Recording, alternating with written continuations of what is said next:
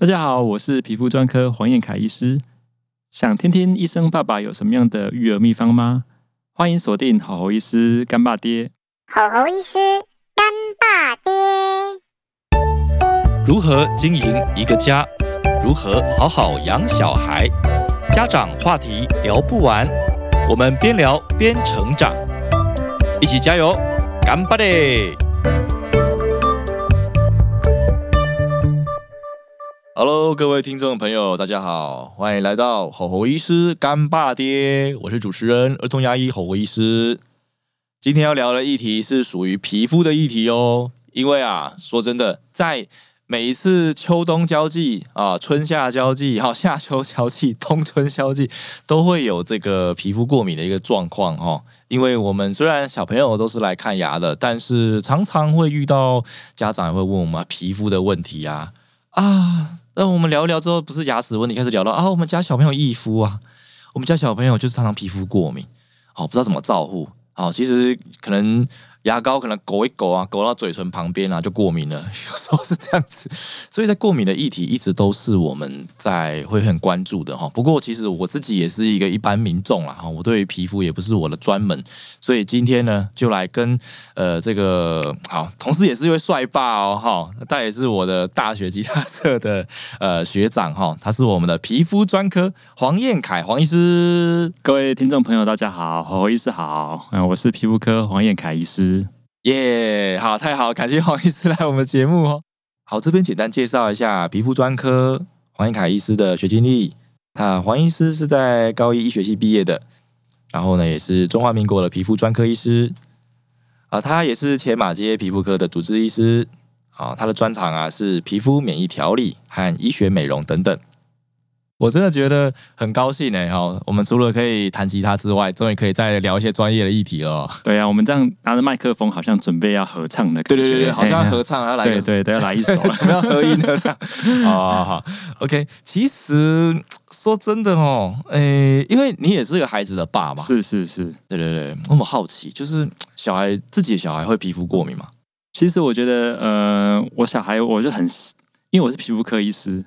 所以我就很怕说他万一未来变成过敏儿或是异位性皮肤炎的小孩子，我就有一点那个没有面子这样子。哦，所以 对，就如果我的小孩如果蛀牙，会不会很没有面子？对对，所以我就从他出生开始，我就非常的仔细去研究很多文献，然后去实践在我这个养小孩的过程中啊，就从他零岁开始，出生第一天开始，我就开始。希望可以预防过敏这件事的发生，这样这感觉会是一个很很精彩的故事哦。我待会再跟你请教一下。是是是是。不过讲到皮肤哈，因为小朋友啊，我们看到小朋友皮肤就是红红的，可是我们有点难去分辨说到底是皮肤病还是皮肤过敏。我觉得这个常常是大家会去混淆，然后我也不太清楚。反正。第一个想法就是啊，赶快送去啊小儿科啊或皮肤科啊去看一下这样子。哎，那黄医师，你觉得这个是怎么样去区别呢？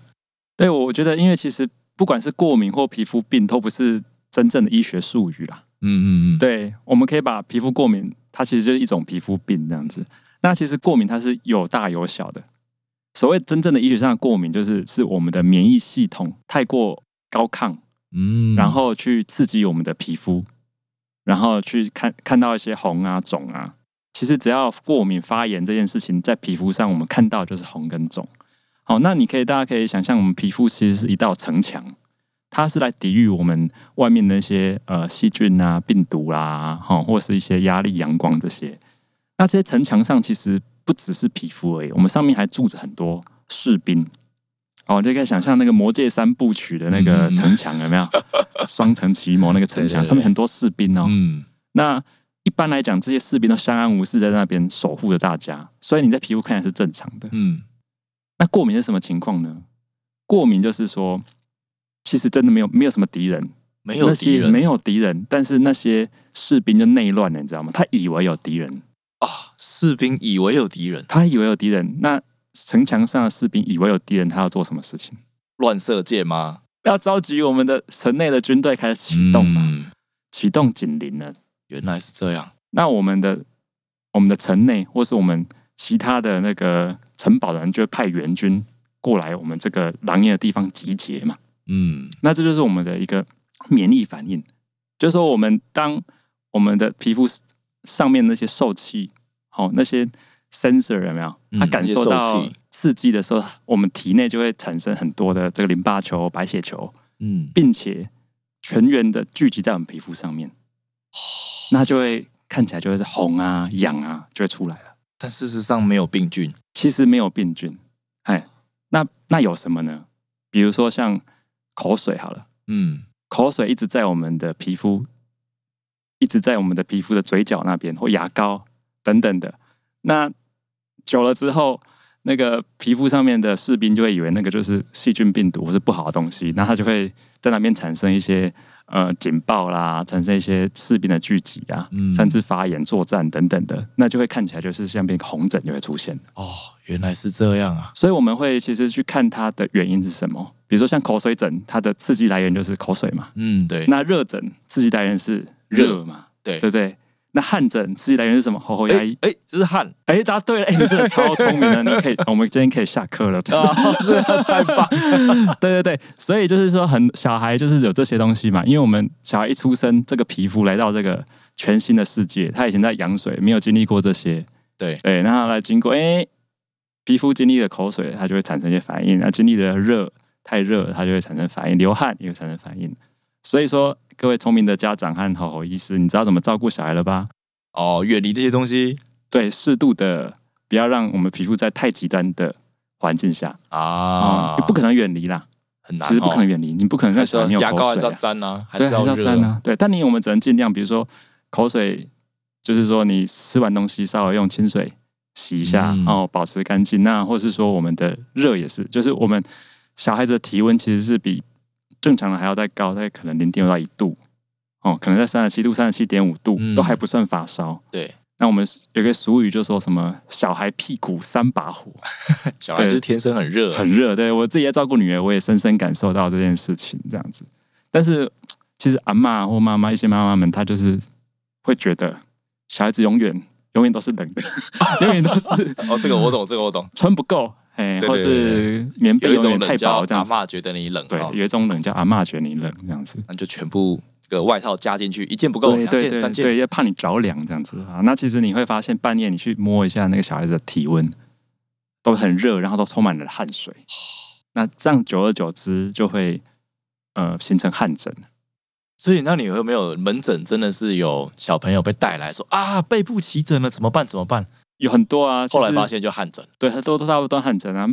其实蛮多家长就是像我一些医师朋友，他们也没有来门的，直接赖我，就整个背都是红的。其实我跟他说，你就吹电风扇吹久就好了，这样就可以不用开药了。对对，不用开药，因为因为像我自己的小孩，其实我我到最后我都叫他穿那个啊那汗衫，有没有？汗衫，阿贝的汗衫，原来是这样。对啊，白色阿贝的纯棉汗衫，然后在家里跑来跑去。这样就绝对不会有汗疹，就绝对不会有汗疹。因为反正你流汗就 就保持通风啊，连睡觉都汗衫睡觉。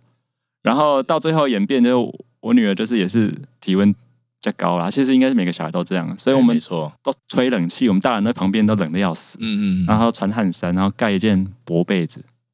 我觉得事实证明，冷跟感冒这件事并不是绝对的关系啦。嗯，你会感冒，其实。是受到其他人的传染，并不是冷。如果你是单纯冷，那你没有接触别人，你其实也不会感冒，是不是？我觉得那是一种就是民间的误传，是民间的误传。应该其实要有病毒啊，对，要有病毒才会感冒啊。没有病毒哪来的感冒？是是是是。所以我小孩那时候出生的时候，刚好是疫情最严重的时候。那再来就是我小孩其实他是早产的，嗯。那其实我也不会很主动的，就是小孩来了给大家叔叔伯伯轮流抱啦，或者是参加一些那个满周月的 party 啦、收盐的 party，因为因为人很多，对对，感染源会变多，感染源变多，我觉得这个比较重要，比穿多还要重要。嗯，就是你要排除一些感染的机会啦，感染机会。那像如果比如同学的小孩要来，如果他们有感冒的话，通常现在都有礼貌了啊，我小孩感冒我。我可不可以到你家？他说：“啊，大家禁止交互传染，就改天再约这样子。”对，所以，我们虽然说，呃，生一个小孩很开心，但是我们在一年内其实很少让他去特别接触不同的团体。嗯，因为也有研究指出，你在太早、太早、太早感冒，长期太早过度的接触，然后一直不断的感冒的话，在免疫力还没有完全呃成熟的时候，一直不断的被病毒嗯传染的话，那就未来过敏的机会也是会增加。这样子，这样子啊？是是是是。那大概哎，那小朋友大概是几岁免疫力才是算完全成熟啊？其实真要完全成熟，可能要六七岁以后了。哇！但是我觉得也不用太 太压力太大。嗯，我觉得原则上就是，呃，像其实像早产儿来讲，他们的给我们的那个医院给我们的手册，就是说一年内就尽量不要接触太多的的人这样子。嗯，哎，那它在上面就有明明文啊，所以就是一年内，我觉得就是要谨慎啊，谨慎。那如果你要朋友来看，要筛选。不是在在选他们感冒啊？对啊，感冒。看你是臭臭的，不是臭臭，不是跟臭味无关，是不要被病毒传染。也是，我我我重点应该是病毒，不是细菌哦。但是我做了一个很反常的事情哦。怎么说啊？我们要防止的是病毒感染，嗯，而不是防止接触细菌哦，这是不一样的。病毒感染，但不是防止接触细菌，是没错。哇，怎么说呢？因为其实像细菌这种东西，我们人。就是身上就是几千万、几千亿的细菌呢，包括肠道也有。也对，我们人本来就是跟细菌是共生的啊。对，因为身体很多益生菌，对，很多共生菌、益生菌，好的菌、坏的菌都有。嗯，所以其实会造成过敏的一个原因，蛮多人就是现代人都过度清洁。哦，过度清洁，对他把呃我们周围的细菌全部杀光光了。嗯，让你完全小孩子完全没有接触细菌的机会。那就变成了，等他三岁要去上幼稚园、去保姆或者是去公园的时候，遇到尘螨的时候，他就不认识他，嗯，不认识这些细菌，不认识这些尘螨，那就大过敏了。哦，原来是这样。对，所以说其实这这这很有趣，很多理论啊，就像你有时候呃太过于去完全预防或避免它，你反而之后遇到它会不是认识它，我们免疫会反应的更严重，这样子。嗯，这个我蛮感同身受的。对，就像有一个研究，他说，你有两组人，一组是他从四到六个月就开始吃花生，那一组人他是都不给他吃花生，嗯，等到大概可能四五岁才开始吃花生。那那想请问侯侯牙，你觉得最后哪一些是对花生过敏的？是越早吃花生，呃，应该是很晚吃花生的那一组吧，比较容易过敏，对不对？对，你感觉上对不对？对，就是答案就是这样，没错。我以为有反转，没有反转。所以这个讯息就告诉我们说，你越是想要预防它的东西，它可能就越容易来找你。像我，哎，我蛮感同身受的，因为我的孩子也是，呃，我的孩子是比较少皮肤过敏的，是比较少，所以我们看皮肤科是几率比较低。是，可是那时候有印象深刻的是我们宝宝，因为那时候。我们都让宝宝吃原形食物嘛，是是比较早接触，然后一开始吃蛋的时候会过敏，对，就是会起疹子，对，哎，那就会很多的，也会有很多家长会问我，哎，侯医师，那小朋友吃蛋过敏怎么办？哦，我有看一些书啦，后来书是上次说，其实有时候起初过敏不代表未来会，然后我们就让他继续吃，或说休息一下下后继续吃，对对，哎，几周后就没有了，对，没错。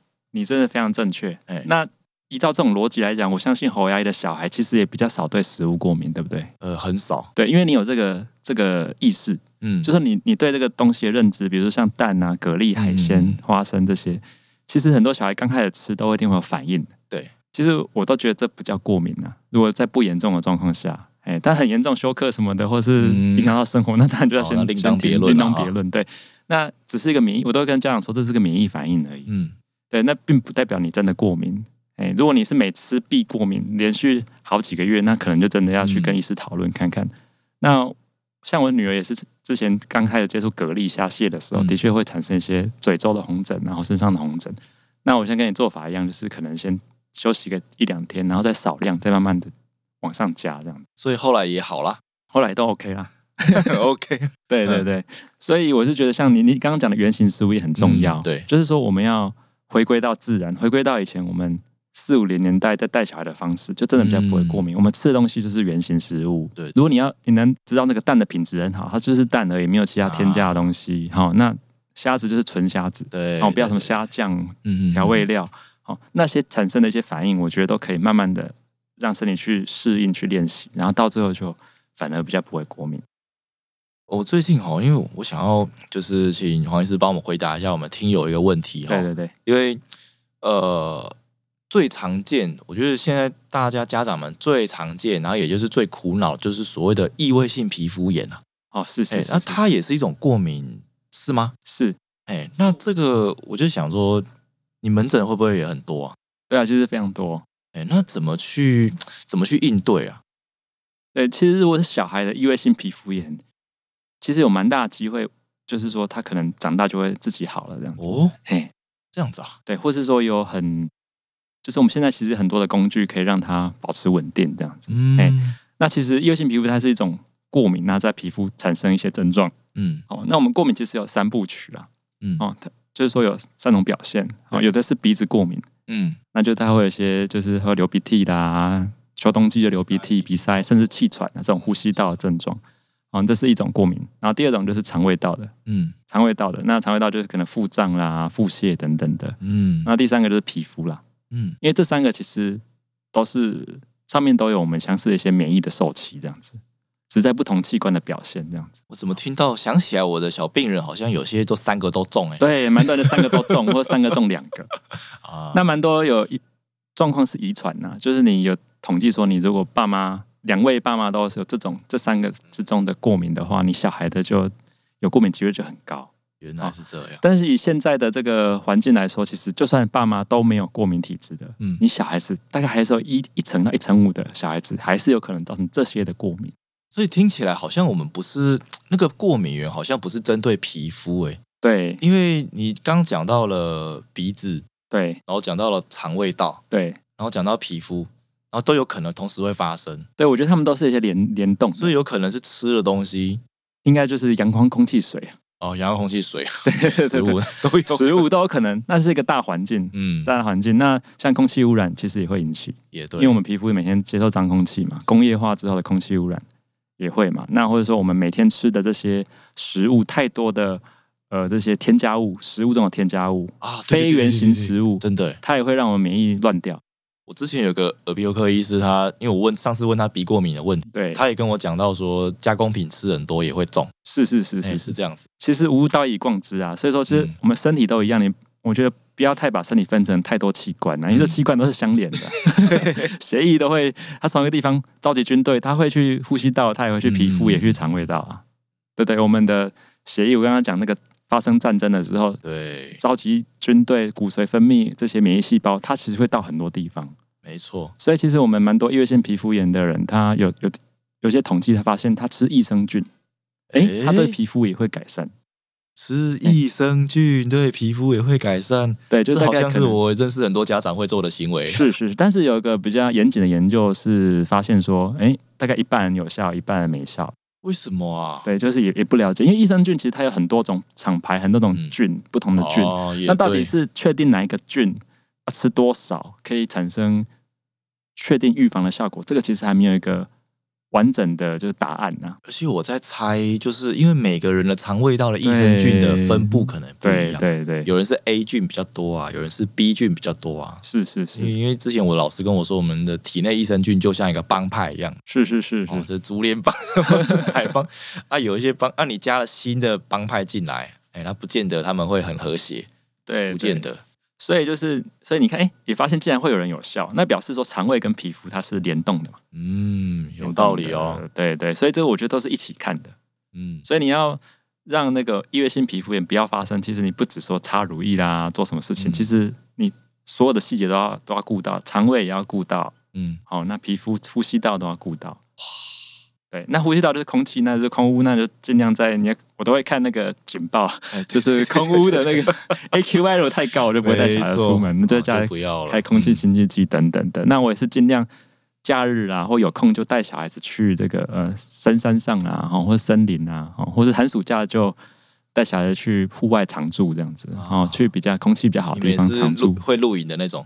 对，类似就去偏乡，然后去体验农场这样子。其实我也觉得蛮不错的，因为在那边真的是空气比较清新。是是是是是，如果能顺便吃一吃原形食物，那更好。是是，我们就是很注重这个，就是吃 吃原形食物，然后晒太阳，然后呼吸新鲜空气啊。然后如果是真的偶尔乱吃吃外食，我们就会补充一些益生菌啊，哦，然后对哦，对等等的，就是这些就是尽量做了，就是尽量做这样子啦。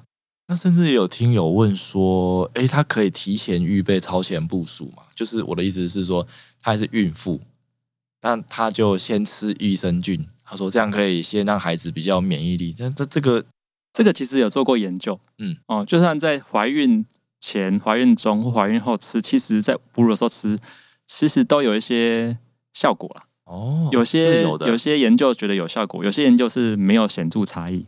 但至少无害啊，至少至少无害，所以我是觉得，如果很有高危险，就是高过敏体质的的妈妈哦，也想要先预防的话，如果你吃了不会不舒服哦，你可以跟医师讨论后选择一些比较呃优质的产牌哦来吃这样子。了解了解。但是我觉得在吃一些保健品有一个原则就是说，你就吃它里面的这些好的东西就好了。嗯，因为有些保健品我看那个这样有看说里面就有什么麦芽糖。益生菌加糖了，加糖加什么香蕉口味，香蕉口味，一些什么人工色素、人工色素、化学药剂、甜味剂，对对，甜味剂。那你吃进去的，你可能吃到一些益生菌是好的，但是你吃可能吃更多糖啊、人工色素，那就又有一点不像我们原型食物的初衷，可惜了，对，可惜了，对对。所以听起来，我们黄医师在照顾我们家庭上面哦，其实感觉是。呃，会多带小朋友出去外面，是是，然后也会呃稍微补充一下益生菌，然后另外也对于小朋友的体温的了解嘛。我刚刚讲到就是不要过度的，不要过度的穿太多了，让他那个流太多汗，因为你反复一直汗疹，其实对皮肤也是不好哦。所以后来的那个执行的效果就真的是蛮不错的哦。对，现在蛮多其实阿姨也不太能谅解，就是有我在小孩子在一岁的时候，有时候会。带我小孩去公园摸树啦，摸各种草地，甚至会对对会是甚至让我的女儿在那个公园的那个草地上爬来爬去。哎，你跟我很像哎，对，就让他们爬来爬去，然后就算他不小心吃到草也没关系，这样子。对啊，哦，很补哦，吃中药啊，没有啊。但是这是我自己的观点，不代表所有的人。嘿，因为我会，因为我可以大概了解说他大概会有什么反应啊。如果太严重，比如说你一旦已经确定对某种东西过敏了，而且非常严重，那我还是建议你就先先先不要这样子，是是，先不要做。那就是在适度的这个环境下去做一些尝试，嗯，做一些尝试。那不要过度的保护，不要过度紧张。了解。那我觉得就是，我觉得可以，大家可以想象到我们我们爸妈那个年代的育儿方式，我我反而觉得是可能是最不会造成过敏的。就我小时候，其实我也是呃。台中的石冈啦，对，石冈那时候是完全没有便利商店的，你知道吗？完全没有，啊连一家都没有。嗯，那根本也没有让我机会去去买一些饮料、糖果、饼干吃啊。那时候，那你们都怎么去度过你们童年生活啊？就是在在溪边游泳啊，啊，这样子啊。然后每天那边爬山啊，抓去山上抓鱼，对啊，抓泥鳅啊，是这样子过摸土啊。那你应该是身体很好。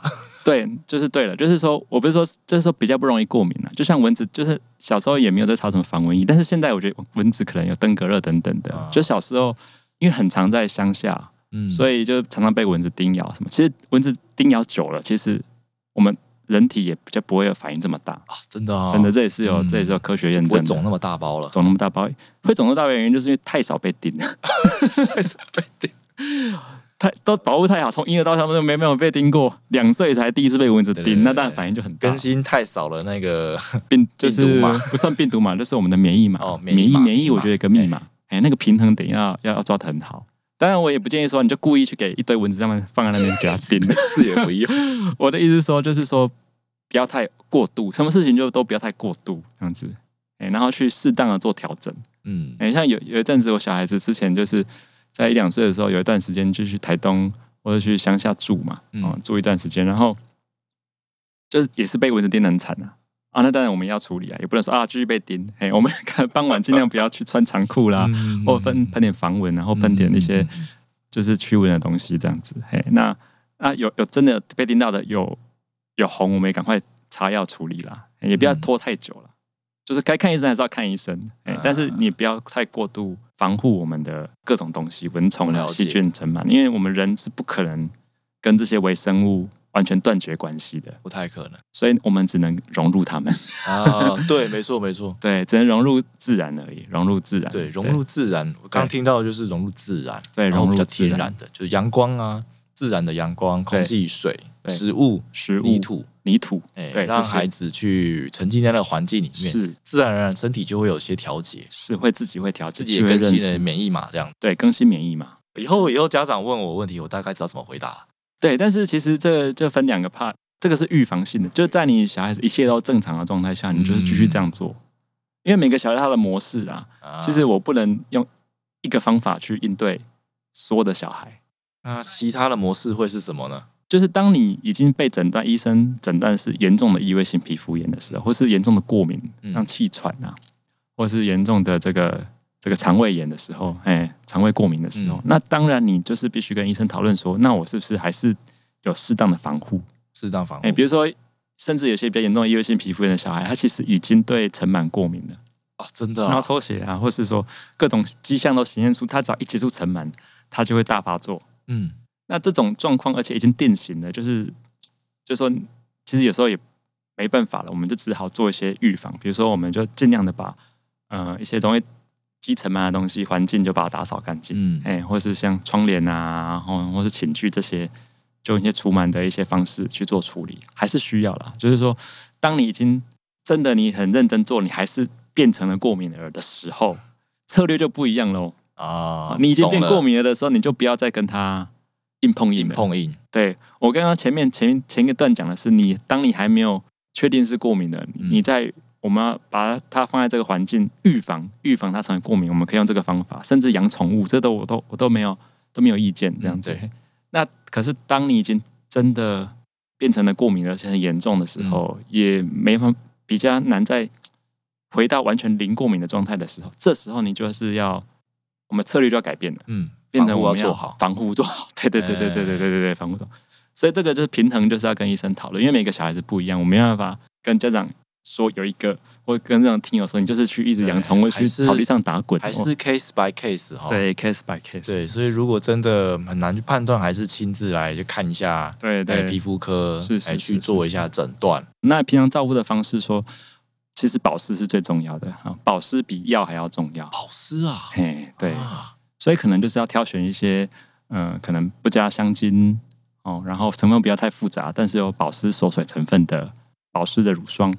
哦，每天可能要涂一到两次，甚至更多次这样。是让易易肤的宝宝，就是皮肤比较有水分是有帮助的。是因为蛮多易肤，他最后发炎久了，或者说他天生其实他的皮肤就比较脆弱，城墙比较脆弱。对，所以我们就要帮这个城墙增加一些防护力，那就是保湿剂这样子。好好，原来如此。所以保湿很重要。那第二个就是吃的东西，就是尽量少吃饼干、面包那种西式。西式的饮食哦，麦当劳啊、素食啊这些哦，这种西式披萨等等这些饮食要少吃哦，那多吃原形食物这样子。对，然后第三个就是要减除一些心理压力啦啊，比如说小孩子课压力太重哦，或是说他长期处于在长期压力下面，他也比较容易过敏。原来压力也会易肤，对，所以就是适度的运动，适度带小朋友出去玩哦。那也会让我们免疫比较稳定，然后早睡早起，规律的生活，这个也比较不会产生过敏，或者是让我们的易肤可以有效的控制。而且我觉得刚刚黄子你提的蛮好的，就是呃，你比较少提到吃药，代表说也许它不是一个上上策。嗯，就当然严重的时候要吃药了，严重的时候就像像我们家也是很多备药。就是说，小孩子在养育过程中，大家当过家长都知道，一定很多状况，很多小状况啊。对，有时候全身，他有时候也是会全身过敏啊。嗯，对，或是说他可能呃去上开始上一些呃幼幼班的时候，他就会接触到其他小朋友，到处更新病毒嘛。对，病毒。啊，那有时候你感冒的时候，他就皮肤就会有疹子啊，是一起出现，一起出现。那个时候是有时候免疫在跟病毒作战的时候所产生的一些反应。好，那这个这个时候，你当然就是要用一些药，让他不舒服的状况缓解缓解嘛，对不对？所以，而且让他睡得好嘛。对，如果你今天睡不好，你免疫就会失调了。也对。所以我我当然就是真的很严很过很严重的时候，我就会拿那个一些药，就是我就会看一些找我同事啊、小儿科的，或者是我自己可以处理的，会帮忙自己处理这样子。那我觉得就是要把放在一个平衡里面，就是说你不要让你免疫太过高亢，也不要太过低下。就像骑脚踏车一样，你要在直直的往前进，你不能偏左或偏右，偏左不要太偏右，对对对，要往中间靠拢这样子。所以说你真的很反应很大的时候，你就要拿一些药物或这些方式把它调整回中间。对对，所以所以也不是说都都都完全自然都不吃药，这种太极端的做法我也是不会做，太极端不用不用，就是但是的确就是太滥用药物太快给药，这个也是现代人比较常见的一个行为啦，因为天下父母心嘛。所以听起来，对黄医师给我们一个中庸之道，哎，是中庸之道，不要太极端，也是，但也不要什么都没有。对对对，取得一个中间值。既然大家都很多人都活在这个都市的生活里面，是是是，哎，那我们就，哎，我们现在已经比较了解了，哦，这个皮肤科医师爸爸怎么样照顾自己的孩子，是是是是，也是蛮受用的，哦，是是是。好，那其实时间也差不多了，哦，我觉得呢，在。异位性皮肤炎，然后皮肤过敏的过程当中，我今天其实自己也学到了哈，其实它跟鼻子、肠胃有时候会一起出现。对，哦，而且其实我们也要去区分一下啊，什么是啊细菌来的啊，什么是病毒来的。但事实上，刚刚黄医生讲，细菌是不用太太担心了哈，因为本来身体里面就有很多的益生菌。啊，另外其实呃服药的部分啊，也是就是中庸之道就好了啊，不要过度服药。那也不用就是抠到什么药都不服这样子，是是是，好。另外多接触这个自然的环境，好，自然的阳光、空气、水、植物，好，让孩子能够哦，就像我们啊比较以前的年代一样，那个年代的人真的是比较少过敏啊，哈，或者是一些比较呃，在其他的国家，如果它是那个自然的那个生态里面，其实这过敏真的是比较少一点，是是是，哦，所以我们想这个部分，哎，我这边真的收获收获蛮多的哈，对，那。各位听友啊，如果你们还有相关的问题啊，欢迎啊啊，在我们的下方留言，或者是填我们的 Google 表单哦。哇，你要想要听什么资讯都可以哈。好，那这边是我们的吼吼医师干爸爹，今天很高兴可以跟我们皮肤专科医师黄英凯医师一起聊小朋友皮肤过敏的议题。好，那我们就下次再见喽。好，拜拜，拜拜。